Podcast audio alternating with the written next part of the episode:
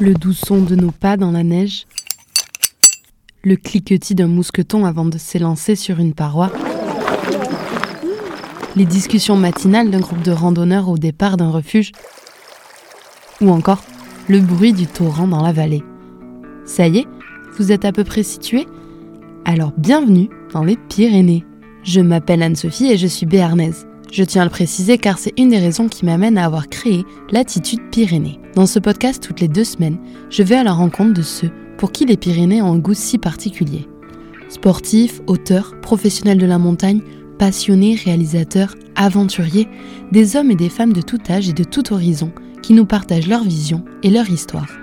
À travers des échanges d'une trentaine de minutes, mon but est de vous faire découvrir ce massif de plus de 450 km qui s'étend de l'Atlantique à la Méditerranée partagé entre la France et l'Espagne. Mais j'espère aussi vous inspirer au travers des récits de mes invités, qui ont tous quelque chose à nous enseigner. Ici, on parle donc de montagnes, mais pas que. Les montagnes sont une porte d'entrée pour questionner le rapport que l'on entretient aujourd'hui en tant qu'humain avec notre environnement et nos écosystèmes. C'est également une porte d'entrée pour évoquer des choix de vie, de carrière parfois, qui emmènent vers les montagnes, mais également regarder de plus près ce qui se passe dans ce territoire, où culture et patrimoine sont bien ancrés. Dernière petite chose, si vous aimez l'attitude Pyrénées, je vous invite à me suivre sur les réseaux sociaux, sur Instagram et Facebook en particulier, sous le nom Latitude-du-bas Pyrénées, mais aussi à partager les épisodes et en parler autour de vous. Et le Graal, c'est de laisser 5 petites étoiles sur Spotify. C'est comme ça qu'on pourra faire résonner les Pyrénées, au-delà des frontières.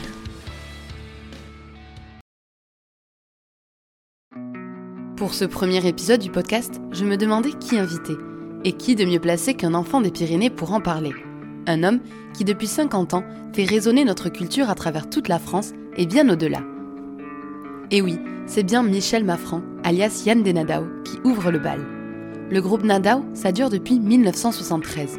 Une dizaine de disques, des concerts dans tous les villages du sud-ouest, mais pas que. Avec quatre Olympias à son actif, le groupe affiche complet à chaque concert. À travers ses textes et sa langue l'occitan, Yann est auteur, compositeur et interprète. Comme il le dit si bien dans ses chansons, il parle des gens d'ici. Et ici, c'est ses Pyrénées, où il a grandi et où il vit. Dans cet épisode, on remonte le passé et on part à la découverte de la vie d'autrefois, dans ces villages de montagne. Parce que Yann a à cœur de faire parler ce qu'on entend parfois peu.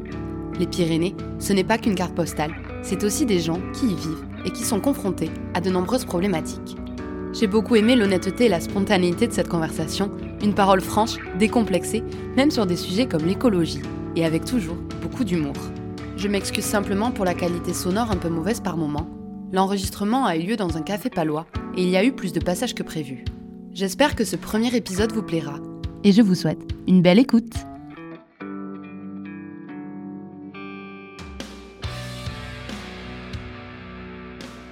Bonjour Michel. Eh bien, Alicia. Ou Yann, je sais. je Oui, sais mais les deux, les deux, euh, les deux, ça dépend des casquettes que j'ai, ou de- des bérets plutôt, donc euh, voilà. Je commence toujours par cette petite question. Est-ce que vous pouvez me dire pour vous déjà ce que ça représente les Pyrénées? Alors les Pyrénées, euh, c'est, ça représente, c'est mon pays à moi, parce que, parce que d'abord je suis un Pyrénéen de naissance, de, je suis né en plein, plein centre des Pyrénées, euh, dans la montagne. Du temps où il n'y avait pas encore euh, les cliniques et le service après-vente. Euh, donc moi j'étais, je suis né à la maison en 1948. Et c'était après-guerre, le baby, le baby boom. Donc je suis un baby boomer, c'est-à-dire je suis un des, profiteurs à qui les actifs payent la retraite. Justement, vous êtes né donc près de Luchon, c'est Oui. ça J'arrive jamais à me rappeler le, le nom du village exact. Alors le, nom de- de- de- du village où je suis né, c'est Casola-Iris, et c'est à côté de la maison de famille qui est à Sierre de Luchon. Voilà. Justement, est-ce que vous pouvez nous parler un peu du coup de ce nom, Yann Denadao euh, On dit que ça vient aussi de la maison, donc c'est une tradition un peu dans les Pyrénées. Est-ce que vous pouvez Alors, Euh, ça, ça- ça demande un, un peu de temps. Euh, D'abord, quand j'ai commencé à chanter, j'étais enseignant, euh, maître auxiliaire, et puis euh, c'était pas trop bien vu à l'époque de chanter en occitan. Et donc, j'ai voulu changer de nom. Euh, chez moi, il y avait quelqu'un qui s'appelait Yann Denadao. et dans un village proche de, Luchon. J'ai appris d'ailleurs qu'il avait été un résistant, qu'il avait échappé aux Allemands. Enfin, une, une, sacrée histoire de ce Yann de Nadao là, et qui était mort donc entre temps. et ça m'avait toujours fait rêver parce que c'est Jeanne de Noël et tout ça. Puis chez nous, dans les Pyrénées, mais beaucoup dans le Béarn aussi, jusqu'au Pays Basque, euh, on désignait les, gens non pas par leur nom patronymique, mais par le prénom suivi du nom de la maison. C'est-à-dire que la société est organisée en maison. Et euh, par exemple, Enzo de Nadao, chez ceux de Noël, euh, il y avait Yann, il y avait Bertrand, il y avait euh, Serge, Serge de Nadao, euh, Bertrand de Nadao. On ne désignait jamais les gens par leur nom patronymique, on désignait par le prénom suivi du nom de la maison. Voilà, donc ça m'avait plu, j'ai commencé à chanter. donc au début, je voulais m'appeler Yann de Nadao, et puis il y, a, il y a le second compère qui est arrivé euh, on s'est appelé Yann et Jacques de Nadao, et puis après Yannino qui est arrivé, donc ça faisait trop long, on s'est appelé Luz de Nadao. Voilà pourquoi on s'appelle euh, depuis ce temps-là Luz de Nadao, et puis Nadao après, parce que les gens disaient Los, Los, parce que ça s'écrit en, écriture. Euh, en écriture classique euh, béarnaise, on écrit O qui se prononce OU, mais les gens ils, disaient l'os, l'os, alors l'os, euh, un os, euh, nous on répondait toujours il n'y a pas à réachuka, il n'y a, rien à, il y a rien à, à, rogner, donc on s'est appelé Nada pour, pour simplifier. Quoi, voilà. pourquoi c'était, vous dites que c'était mal vu de chanter en occitan à l'époque Parce que je me souviens, on était en c'était la révolte des vignerons euh, dans le, dans le euh, du côté de Carcassonne, là-bas, il y avait, il y avait des chanteurs occitans engagés qui s'appelaient Marty et tout ça. Voilà, bon, donc euh, c'était pas, c'était pas quelque part à cause de l'occitan, c'était parce que ça représentait une révolte au lendemain de 68, parce qu'il y a eu après tous les mouvements de réappropriation de, la langue, des langues régionales, et puis aussi une espèce de décolonisation des esprits. Vous êtes très attaché quand même euh, à de la, là où vous venez, euh, à vos montagnes. Pourquoi est-ce que vous êtes très attaché à ce, petit coin de France? Parce que je crois que j'ai écrit ça dans une chanson avec une phrase très simple. On est tous du pays de ceux qui nous ont aimés.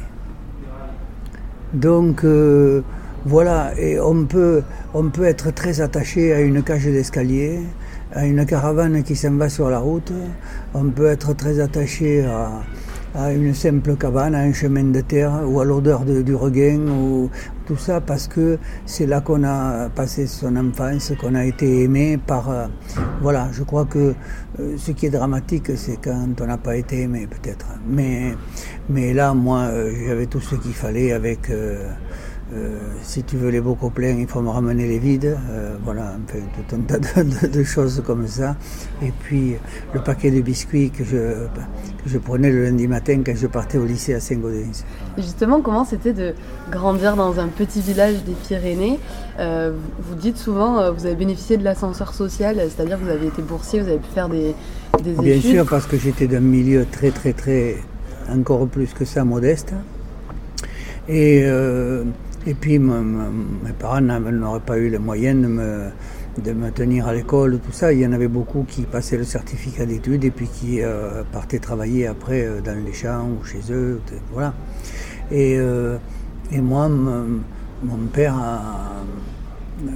j'ai obtenu des bourses de, de, la République pour, pour continuer à étudier. J'ai fini professeur de mathématiques. Je me suis soigné après, hein, mais, j'ai été professeur de mathématiques pendant 38 ans et je crois que j'ai rendu à la République ce qu'elle m'avait, ce qu'elle avait investi euh, sur moi. C'était dur de quitter, euh, de quitter ce petit village et, Énormément dur, énormément dur.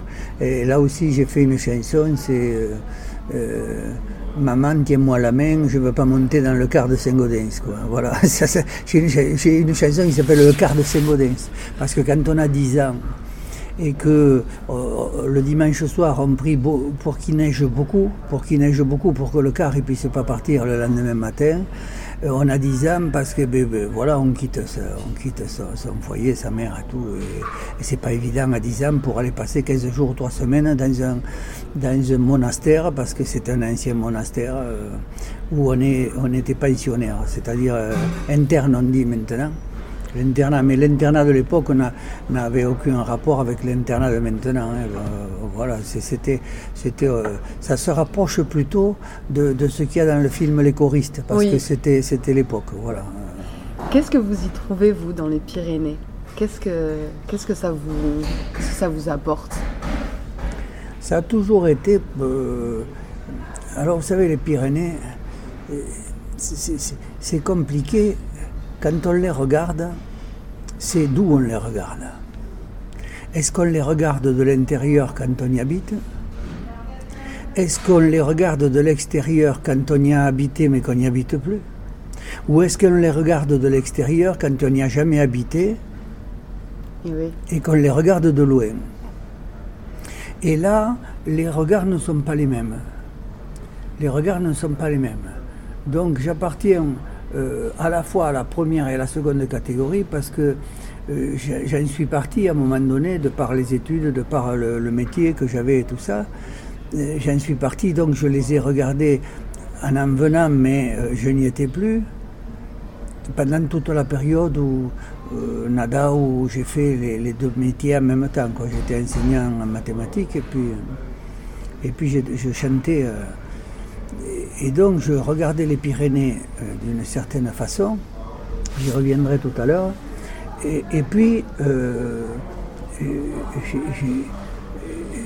j'y suis revenu maintenant, c'est-à-dire je suis revenu dans la maison euh, familiale qui a plus de 300 ans qu'on y est. Quoi. Et dans cette maison familiale, maintenant j'y suis à nouveau. Et je vais finir là. Pourquoi vous êtes revenu là? Ah, parce que, parce que pour moi, ça a été, euh, ben, ça a été le. Voilà. Tout, ça, c'est dans les chansons. Et finalement, c'est le saumon quoi, qui s'en va, euh, qui s'en va et puis qui revient, à, qui revient à la maison, euh, qui, remonte la, qui remonte la rivière. Quoi.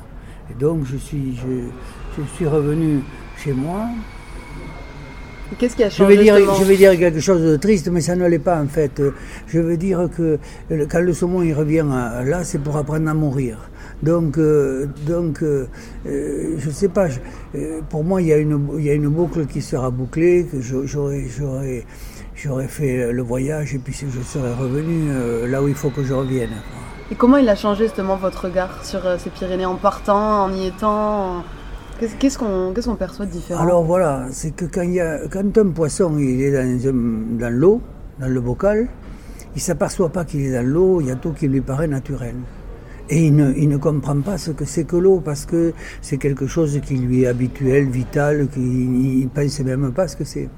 Le jour où vous enlevez le poisson de l'eau, là, il y a quelque chose qui lui manque atrocement parce qu'il ne peut, il, peut plus vivre, quoi. Il peut plus vivre, et là, il s'aperçoit de tout ce qu'il avait, de tout ce qui lui manque. Donc c'est peut-être ça l'humanité aussi. Elle, elle, elle, s'aperçoit jamais de ce qu'elle a. Elle, regarde toujours vers ce qu'elle n'a pas. Peut-être c'est ça. Ou alors après, elle regarde vers ce qu'elle n'a plus. Et, et donc. Euh, donc pour moi, la, perception des Pyrénées a changé du tout au tout lorsque j'en suis parti. Lorsque j'en suis parti, euh, parce que, euh, et là, c'est là que ça vous marque tout ce que vous avez vécu, les cabanes que vous avez fait quand vous étiez gosse, euh, tout ça. Et j'ai toujours gardé ce goût des cabanes d'ailleurs, parce que, parce que j'ai fait des maisons après et tout. J'ai fait je ne sais pas combien de maisons dans ma vie, à bricoler et tout ça, parce que et je croyais que, euh, je croyais, je me disais, bon, euh, cette maison, ça va être, ça va être extraordinaire. Et euh, ça sera le bonheur et tout ça. Puis je m'apercevais que quand j'avais fini cette maison, il fallait que j'en fasse une autre. Il y a un ancrage que vous ramenez tout le temps mais, ici. mais simplement que, que j'avais toujours ce côté de, de, partir vers une autre maison, mais, mais mais en même temps, euh, Oui, il y avait, cet ancrage-là. Et on ne peut, on ne peut parler des, choses finalement que quand on en est parti. Et donc, quand, euh, vous, partez des Pyrénées, vous les, voyez, autrement. Maintenant, je suis resté fondamentalement un Pyrénéen. Euh, je dis bien un Pyrénéen parce que il y, a beaucoup de gens qui, qui, parlent des Pyrénées et qui appartiennent donc à la troisième catégorie, c'est-à-dire les pyrénéistes. Ah oui, parlez-moi de ça. Alors, la différence, c'est quoi La différence entre euh, un Pyrénéen et un pyrénéiste, ben, c'est que le pyrénéiste, il explique ce que sont les Pyrénées aux Pyrénéens, quoi. C'est-à-dire Voilà. C'est-à-dire qu'il connaît tout le pyrénéiste, euh, sauf la vie dans les Pyrénées. Je veux dire, il euh, y a des. Il y, y, a même des revues sur les Pyrénées, etc., qui vous, qui, qui vous disent, qui vous disent euh, euh, que telle balade, euh, c'est la meilleure, avait des photos toutes plus belles que les unes euh, que les autres sur les lacs, sur les, les et, et, qui vous parle de, donc de cette vue des Pyrénées en tant que randonneur. Quoi. Vous voyez ce que je veux dire? Donc le Pyrénéen, c'est plus celui qui vit. Mais le, le, le, en fait, ces, ces revues-là ne vous parlent jamais des Pyrénées, hein, elles vous parlent toujours de, des Pyrénéistes et de leurs balades qui font dans les Pyrénées, avec ce regard qu'on peut avoir du, du boulevard des Pyrénées, ici quand on regarde euh, Jean-Pierre et, et, le pic du Midi de Sceaux. Voilà, et, et donc, euh, donc euh, après, la, vie, n'est pas la même là-bas qu'ici, mais enfin, il y, a il y, a toujours des gens qui souffrent, il y a toujours des gens pour qui c'est très dur, il y, a, des éleveurs de montagne pour qui c'est dur, parce que, parce que les, j'ai connu plein de, gens qui portaient le, foin sur, la tête avec, euh, avec des bourrasses, c'est-à-dire des couvertures dans lesquelles on mettait du fouet, et puis on ne pouvait pas faire autrement. Il y avait tout juste les premiers tracteurs qui arrivaient et tout ça. Et, euh, j'ai connu cette vie où on n'avait pas l'électricité dans la maison, on n'avait pas l'eau non plus. Euh, mais euh, mais je, je, je, je n'ai aucun regret d'ailleurs de, Je veux dire, je il ne me semble pas que j'ai souffert, moi, parce que j'ai vécu tout ça. Je, je veux dire, c'est comme ça. Euh, je n'ai rien à revendiquer par rapport à ça. Euh, vous faire jouer à, l'ancien combattant, c'est pas du tout ça. Oui, mais est-ce que c'est l'impression qu'on a un peu cette vision édulcorée aujourd'hui des Pyrénées, de juste voir, bah voilà, les beaux paysages, comme vous dites, les randonnées, et parfois on oublie un peu les gens qui y vivent ah ben, aussi. totalement. C'est-à-dire que, euh, voilà, c'est-à-dire que il y a des gens qui ont des problèmes de chômage, d'emploi, et puis ce sont des gens qui ont une vision du monde Je veux dire que voir les Pyrénées comme, euh, comme une carte de randonnée, euh, c'est être totalement réducteur par, euh, par rapport à, un territoire, par rapport à un pays, euh, en ce sens que le euh, on ne voit qu'à travers le prisme de, comment peut-on utiliser ce territoire, nous. Mais non, mais il y a des gens qui y sont dedans et qui ont, et qui ont euh, aussi, qui peuvent avoir des, les difficultés comme ailleurs, les, et une vision du monde politique, économique comme ailleurs. Voilà, et puis. Et puis euh, est-ce qu'on les entend, ces gens-là? Ah non, non, euh, je veux dire, on ne les entend pas comme d'habitude, euh, comme, comme, euh, comme on n'a pas entendu. C'est pour ça qu'il y a eu à un moment donné une révolte de gilets jaunes ou des, choses comme ça, parce que, parce que ces gens-là, d'abord, ils n'ont pas trop droit à la parole, et puis, et puis ensuite... Euh, Peut-être ils vivent aussi tout ça. Enfin, ils continuent. Mais euh, tout, totalement. C'est-à-dire que oh, on est dans un pays où il y a des chaînes d'infos, où il y a des tout ça, mais on ne demande jamais l'avis à, à ces gens-là parce que ces gens-là, ils ont ils ont une opinion sur l'Ukraine, sur sur le, les retraites, sur, sur, sur tout ça. Et, et, mais on ne demande jamais l'avis de, de, de, de, ces gens-là. Il y a des spécialistes à Paris ou dans les médias ou même dans les réseaux sociaux même maintenant mm -hmm. qui répondent pour tout le monde, quoi. Voilà, et donc, euh, je dis ça sans aucune amertume parce que, bon, je, je commence à avoir passé un certain nombre de, de, de, de barrières qui me gênaient ou tout ça. Voilà, j'ai. Mais c'est juste que vous, ça vous tient à cœur aussi qu'on parle de ces gens qui, comme vous dites, des Pyrénéens, en fait, qui, vivent là, qui ont grandi là, qui les ont vus évoluer aussi, et qui font l'activité aussi économique ou euh, culturelle de, oui, ce lieu. Et puis, et puis surtout, il y, y, avait des traditions aussi. Il, y a, des traditions d'accueil. Euh, moi, je, je, me souviens euh, dans, dans mon enfance des, des femmes, d'une mère de cinq enfants qui laissait son mari et les cinq enfants à la maison pour aller s'occuper d'une vieille à côté qui était toute seule et elle lui portait la soupe, elle était malade et elle la veillait toute la nuit. Et, c'était dans la normalité des choses. C'était dans, les normalités des choses. Il y avait il y a une entraide. Il y a, je ne dis pas qu'il n'y a pas d'entraide maintenant. Il y en a beaucoup de l'entraide aussi. Il y a des gens qui. Mais il y avait cette vie en communauté dans les villages. Mais il y, avait, il y avait cette vie en communauté dans les villages. C'est moins maintenant. Mais, mais, mais à plusieurs reprises, j'ai vu qu'il y avait de l'entraide dans beaucoup, dans beaucoup d'endroits. On critique les gens comme quoi c'était mieux avant que maintenant.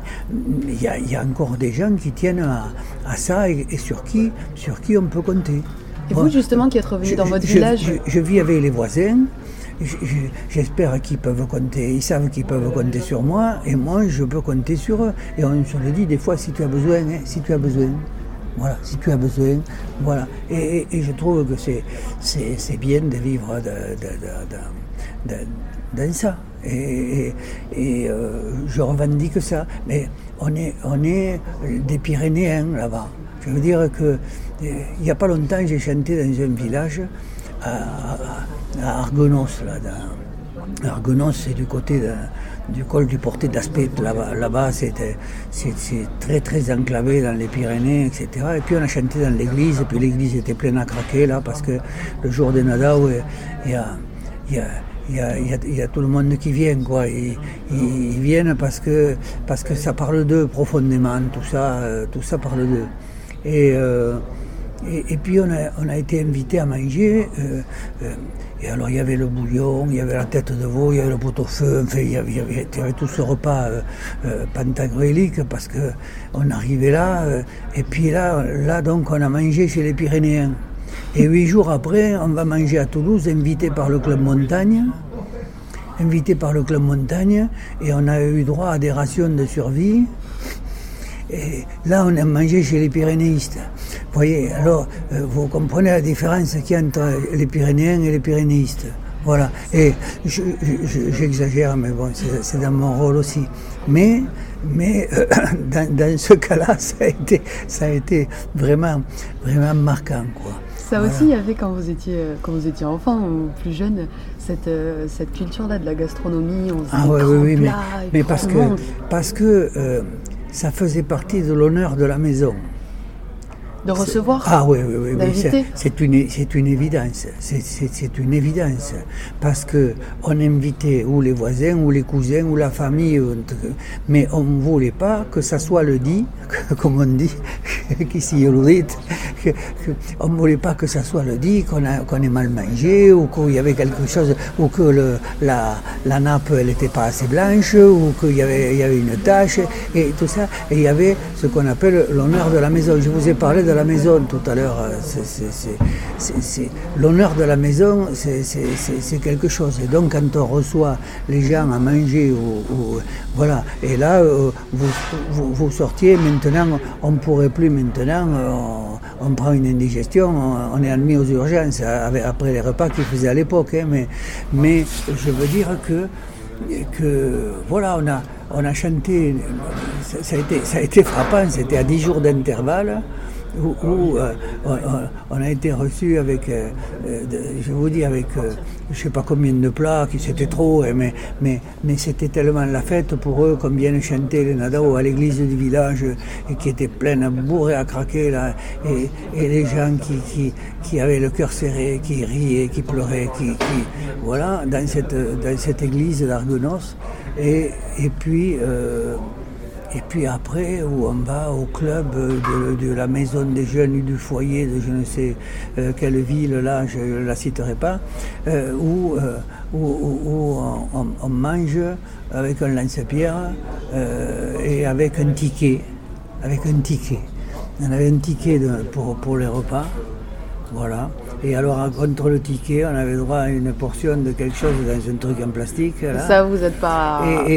mais c'est pas que c'est pas que je, on n'a pas de on n'a pas des goûts de, caviar ou de machin, tout ça, c'est pas du tout ça, hein, c'est pas du tout ça. Mais enfin, on est content quand on va manger chez les gens et qu'il y a, y a il y a une cuisinière qui nous reçoit avec une, soupe, une bonne soupe ou, euh, qu'elle a préparée ou, un truc comme ça. Et pas d'étiquette de rationnement, quoi. Ça fait, euh, ça fait 40 ans que vous chantez, un peu plus même euh. Euh, ça, va faire 50 cette année, en fin d'année. Là. Vous êtes, alors vous chantez autant dans les petits villages, vous continuez à chanter dans les petits villages, dans les lieux ici, mais vous avez aussi joué à l'Olympia par exemple. Il y a des bus qui sont venus depuis Pau, des, trains, des, gens d'ici mhm. qui sont venus en train, en bus, etc. qu'est-ce que, comment vous le percevez, vous, que il y a autant de monde qui se déplace aussi et que vous continuez à porter cette culture, euh, cette culture d'ici. Et que les jeunes y soient aussi très favorables. Je crois que d'abord on échappe à toutes les. On échappe à toutes les à tous les codes de, du show business ou de, tout ça, puisqu'on ne passe jamais à la télé. Euh, on est, je ne vais jamais voir les journaux, moi, à peu près. Euh, je réponds quand ils, me sollicitent ou des trucs comme ça, mais, mais euh, c'est quelque chose qui, qui ne m'intéresse pas. Les salles sont toujours complètes et archi pleines. Et parce que le jour des Nadao, c'est les, gens qui viennent, et, en majorité, les gens qui viennent sont des gens qui ne vont jamais voir aucun autre spectacle. Donc pour eux, c'est vraiment aussi la sortie euh, entre guillemets. alors je ne sais pas si c'est une sortie, mais, mais comment dire hein, euh, Ils viennent pour apprécier ce moment-là euh, Oui, ils, viennent parce que ça parle d'eux. Enfin, voilà, ça, ça parle d'eux et, surtout c'est transversal, c'est vertical, c'est-à-dire euh, de ce qu'il y a eu avant eux et de ce qu'il y aura, y aura après, et, et, ça leur donne leur place dans la chaîne. Ça, leur donne leur place dans la chaîne parce que euh, quelque part, vous savez, je parlais de tout à l'heure du fait que, que j'étais parti des Pyrénées. Et quand on part, on, sait ce qu'on, on, commence à comprendre ce qu'on quitte. Et là, moi, j'ai pris des photos finalement. J'ai pris des photos, et c'est pas les photos du journal de, de, randonnée, hein. c'est, pas, pas, pas du tout ça. J'ai pris des photos d'eux, et quelque part, après, pendant toute ma vie, où j'étais enseignant, où j'étais loin de, là, euh, ces photos, c'était comme des cartes postales que je leur envoyais mais c'était des cartes postales d'eux-mêmes, quoi. C'est-à-dire, c'était, c'était les photos d'eux-mêmes parce que moi, enfin, je les voyais sous un autre, sous un autre éclairage.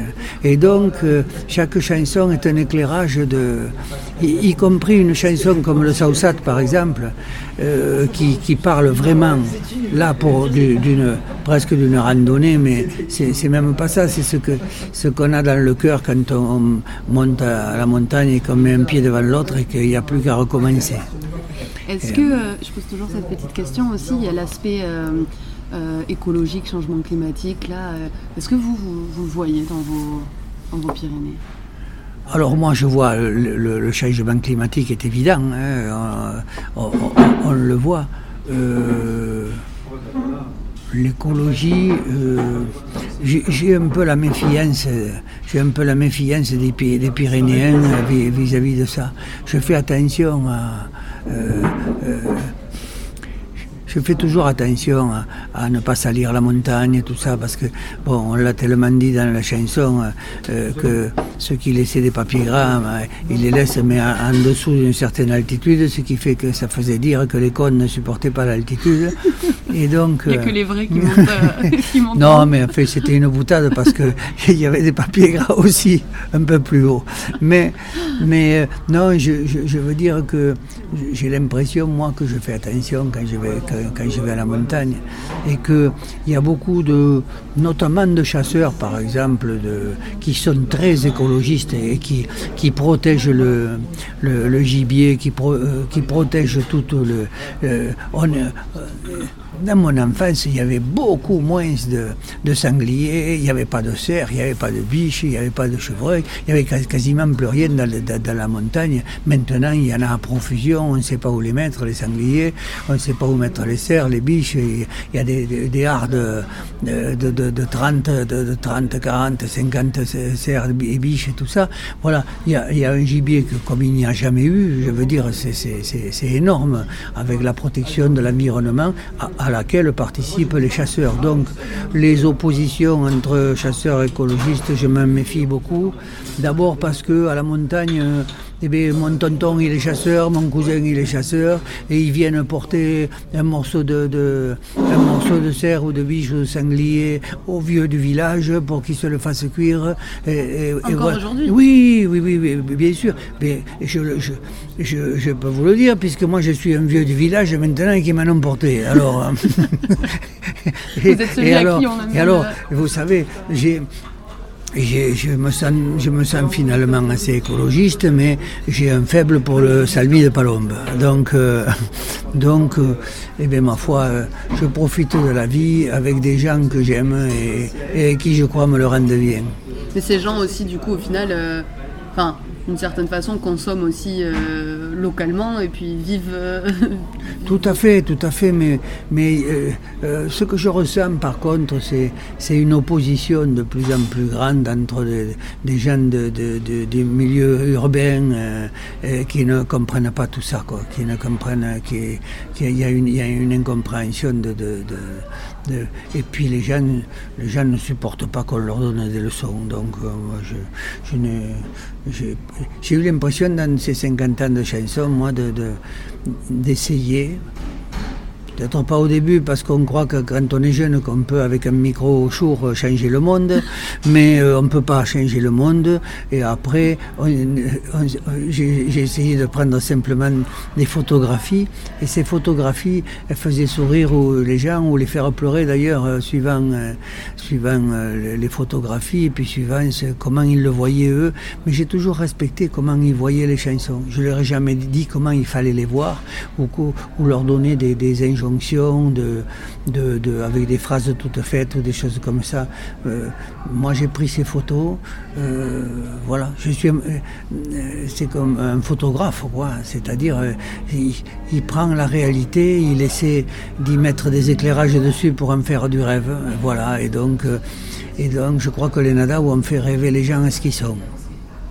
Via les Pyrénées aussi. Via les Pyrénées, voilà. Via les Pyrénées, et puis je, respecte toutes les façons de les voir, ces Pyrénées, parce que je comprends pourquoi, quand aussi, quand on se lève ou quand on passe sur le plateau de Gers, ici, on regarde les Pyrénées comme hier, où elles étaient irréel, magnifique, extraordinaire. On aurait dit que quelqu'un avait posé un décor de carton-pâte là.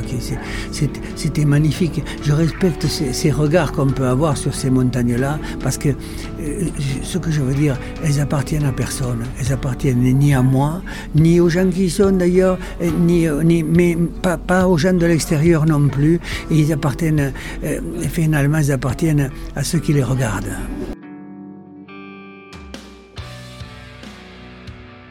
Merci à vous d'avoir écouté ce podcast et merci à Michel de m'avoir accordé du temps et confié toutes ces jolies anecdotes.